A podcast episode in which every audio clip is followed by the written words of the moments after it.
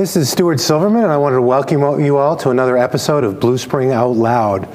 Really excited to have a, an a great panel of uh, guests and friends here to talk about something that's near and dear to my heart, which is M&A and merging and growing together. Uh, my guests today are Ted Jenkins, who's the founder of Oxygen Financial, Brandon Hayes, his partner at, at Oxygen and one of the affiliated practices. We've got Christina Bribanera, who uh, we recently acquired her business as well, and Eric Pucciarelli.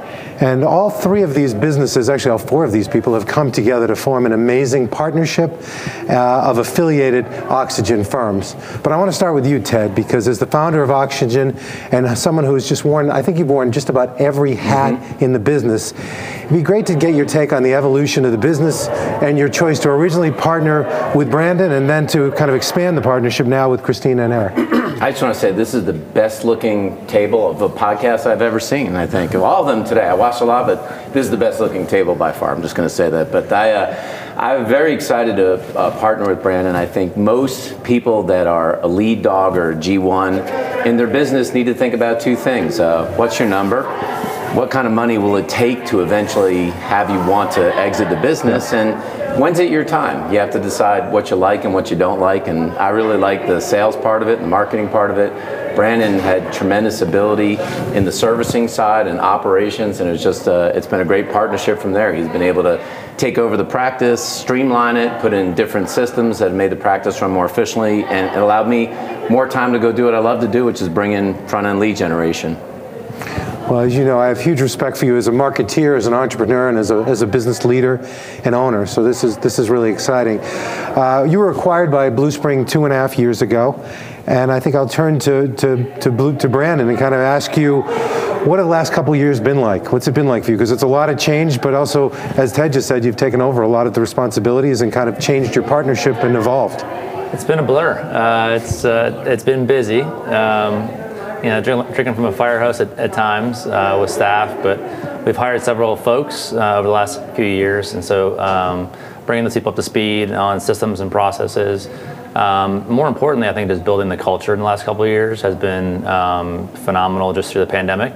And you know, they say you learn a lot about your teammates in the trenches, and we sure did uh, in March of 2020 together. Hmm. Um, so a lot of it's just been building out our systems and processes, and more importantly, um, you know, we have scaled the business tremendously. Uh, obviously, we had the ensemble practice when we first merged. As bringing on more staff has allowed us to even um, scale even further, um, and just bringing on more assets, larger clients, uh, focusing on the high net, high net worth space that we hadn't previously, um, which has been great. So.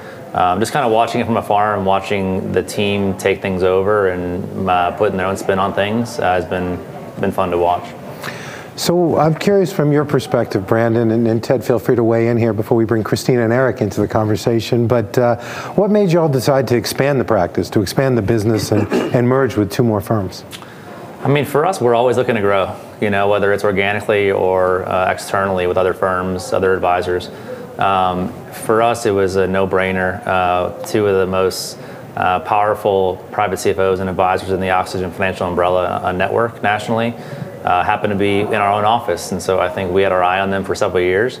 Um, but we've been growing uh, organically and with new assets from current clients for a while. Uh, but for me, it's a challenge. You know, I want to be able to help bring on two new firms and partner together and have a, a successful merger.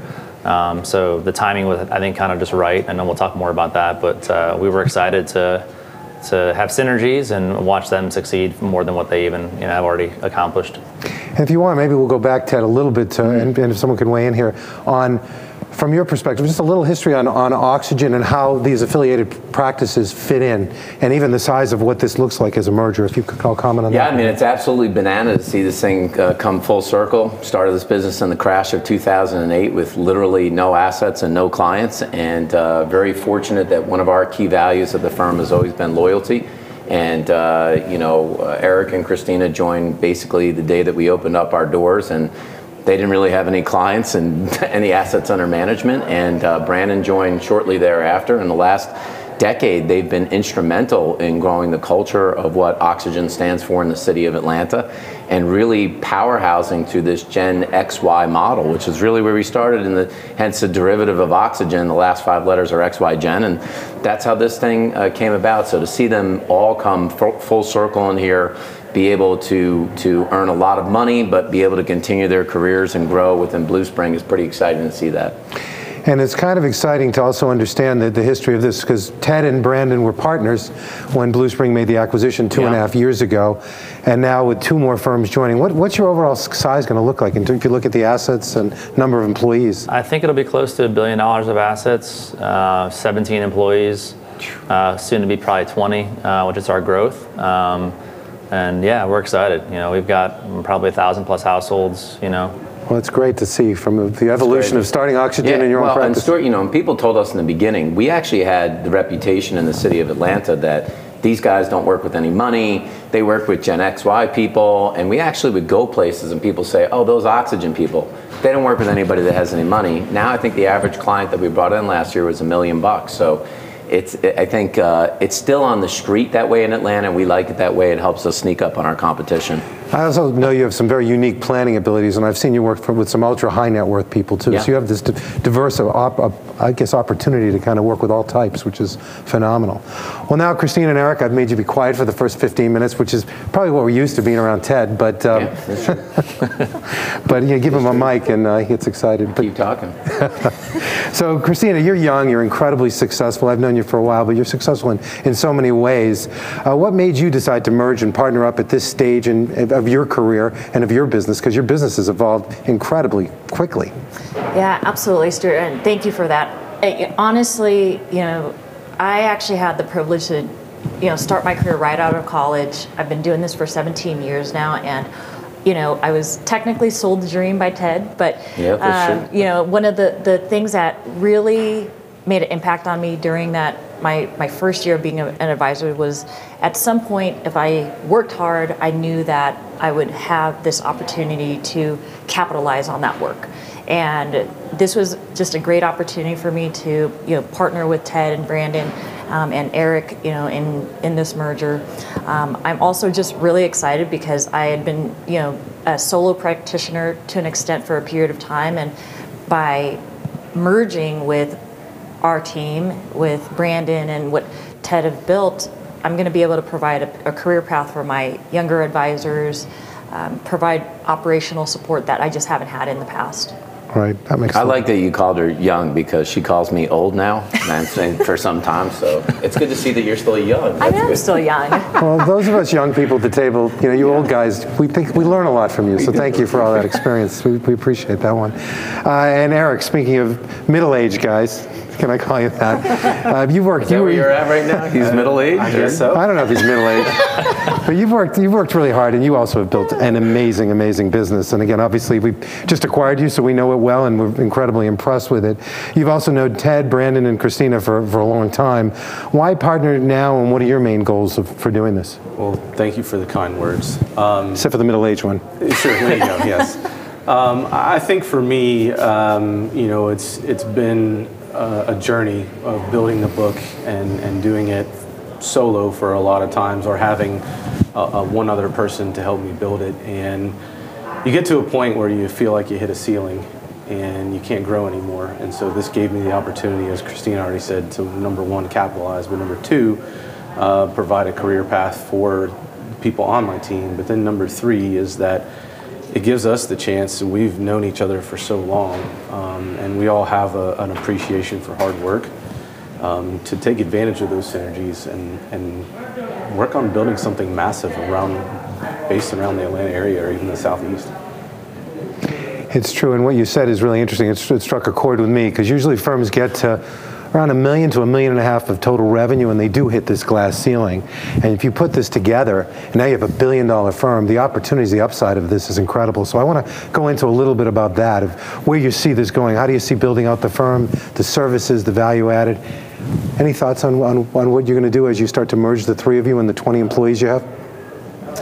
Well, I shared with the guys earlier today, just during the conference, that I'm really excited at the fact that we get to build out departments and this is something that we haven't had as solo practitioners and as um, just a team in general. That you know, getting to have a staff of 20 people plus you know, having those financial planning departments, investment departments, operations department, that's going to be huge for our growth.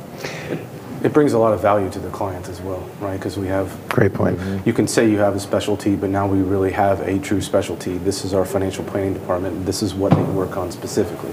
They don't do three other things at the same time. So I think doing things like that will bring a lot more value to the client as well. Probably also frees up your time to spend more time with clients and more time doing the stuff you love, right? Yeah, it leads back to better client experience for sure, and that's I mean, that's important That's to the us. you know. piece to us. Stuart, and I, I think this is the one big underestimation that solo practitioners have about this notion of mergers and acquisitions and it actually being detrimental to their business. But what they're what they're really not seeing is the the long term view that high high net worth clients, especially that ultra high net worth space of five million plus, generally isn't going to work with a solo practitioner. Worried about they get hit by a bus, they have one or two staff people. It's not that they're bad people, but there's some power and strength in numbers that starts to bring in sizable assets, which is why wirehouses for years have had big teams of people that come into big boardrooms to basically make that sales pitch. Yeah. I actually think we've done a good job upscaling this practice, and now that Eric, Christine, and Brandon are together, I think that they're going to get even bigger assets because when they present a united front and talk about the 17 staff people and the three of them and their partnership, those clients that have 5, 10, 20 million are going to feel like there's a long highway that they can go with with this uh, with this group. That's a great point. So, coming together, a, a merger is, is like a marriage, if you think about it, which requires a lot of open communication, a lot of hard work, a lot of planning. I'd be curious what work the four of you did in advance in kind of thinking through this and putting this to, to together to, to ensure it would be a smooth and successful integration. Lots of shots. Yeah, we lots, lots, of, lots of, lots of shots together. Um, but no, I think, in all seriousness, I think you know the what we had going for us is that we all were part of the same firm in a sense with Oxygen Financial. So we're all financial planning focused. So we had that as a basis, knowing that our business models matched. Yes. We all care about the, the end consumer and the client. Uh, we all have our own specialties, right? I'm not good at certain things, and so Christina typically is much better on the sales and media side and some marketing side. I've been good on the practice management side. Eric is good on obviously investments and helping train internally in our staff. Um, and they have more experience than I do, honestly, in the industry. And so, me getting to learn how they've done things in the past and how they built what they built was important. Um, but you know, we had to go through a, a lot of questions together to make sure you know it would be a you know a, a good marriage. And I think I'm excited to watch them get freed up and actually have some balance and get back with their families and enjoy some more free time because I know they've been working really hard. It's, it's all about the culture, and you have that going into it, so I think that's even, even more important. That's great. Um, what advice would you give to any another firm thinking of merging at this point? Any advice? I would tell them that it really is like a marriage. You really have to spend the time on the front end asking the hard questions, answering the hard questions around does it make sense? How do you how do you view things? Do you have synergies? Where do you disagree? Because the disagreement's in in, in inevitability. And so how do you plan around that? Can you plan around that? And can you make a path forward? Because it's easy to look at some sort of money dangling in front of your face, but the longer term that will catch up with you if you if you if you can't work together and you can't Yeah. go forward in the same direction. I think you've got to do things for the right reasons, you know, and uh, money is definitely a factor, but um, the experience for your staff, you know, and, and the career path progression for them, and obviously your clients having a better experience, uh, saying good things for, about you around town, having referrals is most important, I think, you know, for us. So um, I think you've got to vet it for sure. And some people maybe they're not cut out to be acquired, but for us, it's been a great partnership the last two and a half years with Blue Spring. So um, not much has changed. Obviously, we've delivered on results, and we've really enjoyed the partnership. Um, but I don't know if you have anything to add. But. No, I think transparency uh, on all fronts has been key for our merger is having hard conversations. Uh, as Eric was saying, having those conversations up front really help with some of that decision uh, decision making. But o- overall, I think having just transparency across the board is going to be really key in, in the merge. And from Blue Spring's perspective, we, uh, we realized this is a big investment that we made, and when we watched the three of you, the four of you actually work together to figure this out, and the mindful approach you took, the time you took, the asking a lot of the tough questions, as you said, that's when we realized this is something that's really stronger. And it will is stronger by being together, and I think that's really exciting to watch, especially where you are uh, also young and so successful and having a mentor in the process is really a helpful thing. I'm curious about something. A lot of people are saying, uh, and I'm reading a lot of trade publications these days that are talking about survival of the fittest. The bigger are going to get bigger. It's going to be harder and harder for a smaller solo practitioner or standalone firm to, to survive in this market. Obviously, the move you're making is, is making a much bigger footprint, is making a, a much value, more value-added services. But what do you think about that, about those articles? Do you think that's realistic? Is that a reality that the bigger it's survival of the fittest? Where are we going? I just say from the marketing perspective, and I've always thought this way, that if, if you're marketing to everybody, you're marketing to nobody. So that's the problem with most solo practitioners is that they don't have any real sense or real niche or anything they're doing. It's just acquire, catch as catch can. And I think it's going to be harder for them to, to survive against the bigger firms that have more depth and breadth of their offerings, both from a, a service perspective and a product perspective. So I think it's, it's going to be harder for smaller firms to survive. Yeah. Do you see yourselves merging with other firms, more acquisitions? Where, where, do you see this going as well? I mean, I know obviously you're, you're I mean, with, with, with, Ted and his marketing ability and all of you and how you've been able to continue to grow and grow, and you've all grown exponentially faster than most businesses I see out there and in the space. But uh, do you see mergers as being part of that strategy? I more think, acquisitions? I think absolutely. I think if we can make sure the culture is intact, uh, I think our people are most important. So if they're not here, we don't have a business. Um, so, but I think once you have scale and you can add more people to certain departments, if you have a financial planning department or an investment division that we didn't have previously, you, you can add plenty more scale. Um, but I think those solo practitioners, and obviously Eric and Christina know this, you hit a you hit a capacity, you know, and at some point, you know, the compliance environment's not getting any better in our, in our industry. And so the more forms you have to do and more liability you have, I think those folks are going to look to be part of a team, something bigger. I think you'll see more of a roll up and consolidation, you know, going forward. So for me, it's unusual to be with the, the G, we call the, the founder the G1, the successor the G2, which is all, all of you, although you're all kind of wear both hats because you were founders and successors. But now we're also thinking G3s, which you have in your group, which are sort of that, that next up and coming group of, of junior advisors who are growing into more and more of a role. How does this impact them? What do you see this, how does this impact their future, their trajectory? I think the one word is opportunity. Uh, whether we acquire more people, you know, clients organically and more assets, or it's a new firm we acquire, uh, we need people that are competent, that know the planning industry and investment industry, and can give proper advice. And they're in a great situation and great a great seat. Um, there's a lot of opportunity in, in, front of them right now. Um, I would love nothing more than to give them, you know, some new titles and partner status and those kind of things down the road. Obviously, as they earn it. Yeah, I, I, think our industry is a little bit behind. You know, when you look at, at law firms and CPA firms, like large regional accounting firms and and law firms that have brought in associates for a number of years and then had them move through a partner track. I mean, we just, you know, in the independent world, it just hasn't been operative that way, and I think it, it will operate that way as groups like ours get put together um, you're going to have people like that that they see if I work hard for five, seven years, I've, I've, got an opportunity to go to a higher level and be able to, whatever we call it, make partner or be a senior advisor. So I think, like Brandon said, you know, when you get from a billion to two billion, the opportunities are going to be there because one person can only service, you know, so many people. Yeah, it's the team approach, I think, is what mm-hmm. makes a difference. So, what, what other advice would you give as we start to wind up on the, on the time? I'd be curious if another firm's considering this, if you were at different stages, because you've all worn so many, actually every hat in the business, but any advice you'd give to someone considering this or looking at their smaller or larger firm where they should be going or what they should be thinking about? I think you got to figure out, you know, it's the, the industry is obviously shifting there's a lot of capital in the space right now of acquiring firms, and some people want to be remain autonomous and be on their own. That's probably fine, but you know, having um, deeper pockets of where you can acquire firms to grow, I think it's great. I think the industry is changing. I think those folks that don't uh, focus on financial planning are going to probably be left in the dark.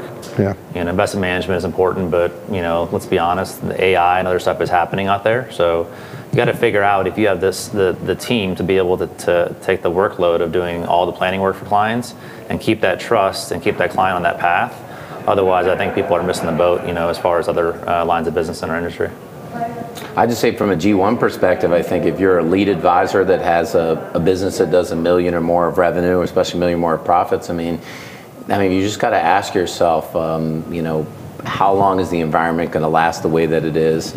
And you can try to convince yourself that over the next 10 years you're going to grow faster, smarter, better, but there's a lot of potential wrinkles and obstacles along the way. And so, are you better off figuring out a merger and acquisition strategy or, or going it alone? and like I said, I think it's going to be a tough road to hoe for a lot of those people going it alone. I think there's a lot of uh, bumps. And, and remember, you know, the, the 70s was a flat decade in terms of growth.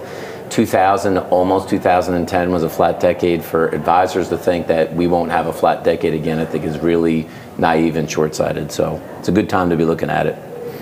And my last question, my curveball question, but feel free to elaborate on anything you want. Um, well, let's say we're sitting here at this wonderful table five or 10 years from now. What does the firm look like? What do you all look like? Where do you see yourself being? And I'm sure you, I don't know if you've talked about that or not, but that's what I'm curious about. It's a great question. I don't even know if we even thought about it. Um, we could be in multiple cities, you know, who knows? Uh, expansion. I think we'll probably grow 5x, or who knows the number, but we'll be have probably expanded tremendously over five years. Uh, probably more staff and more expertise, more value added services to our clients. I agree. I think you can take into account maybe the rule of sevens. So, you know, if we look at five to seven years from now, potentially doubling assets under management, maybe doubling staff potentially. I'm, I'm gonna have I'm gonna look exactly the same. The guys are gonna have more white hairs, but you know I, I think that's gonna be the name of the game in terms of of growth and and what we're working on in terms of building this out. I feel like Senator Jenkins has a good ring to it. No, Senator?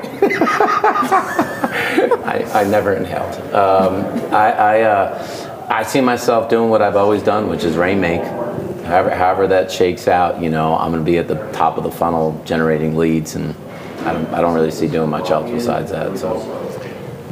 This has to feel really, uh, really good to you because this was sort of a, a, dream and a vision you had when you started Oxygen and kind of help people launch their careers. And now you're sort of seeing, I wouldn't call it the back end because you're also young, but people monetize the businesses they built. How, how do you feel about that? What, is this what you saw happening when you, when you started no, this thing? No, I don't, I don't think I thought it was going to turn out like this per se, but um, you know, why do you get into leadership? I mean, you know, of course you want to grow your own net worth, but at the end of the day, you could have as much money as you want. It's there's only so many things you're going to buy, and it does it does a lot of good to see other people be able to financially do well. And I know that these three are, are going to be they're not going to skip a meal. Uh, they're going they're going to do okay, and there's more in our company that will do that. And that's you know when when it's all said and done, you know being able to leave a little bit of a legacy is a good thing, and that's a it's a lot of fun.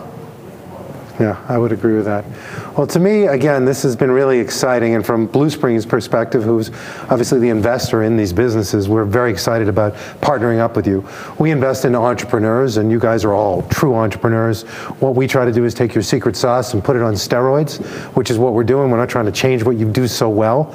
We're just trying to help create more efficiency and help you continue to grow it. So I like hearing your dreams for the vision and visions for the future. I'm pretty sure you're going to exceed them. And I'm pretty sure we're going to be sitting here and uh, we're going to need a bigger table. But uh, this is really exciting. yeah. So thank you all for, uh, for attending this session of Blue Spring Out Loud. Great to have you and thanks for sharing with everybody else. Thank you. Appreciate it.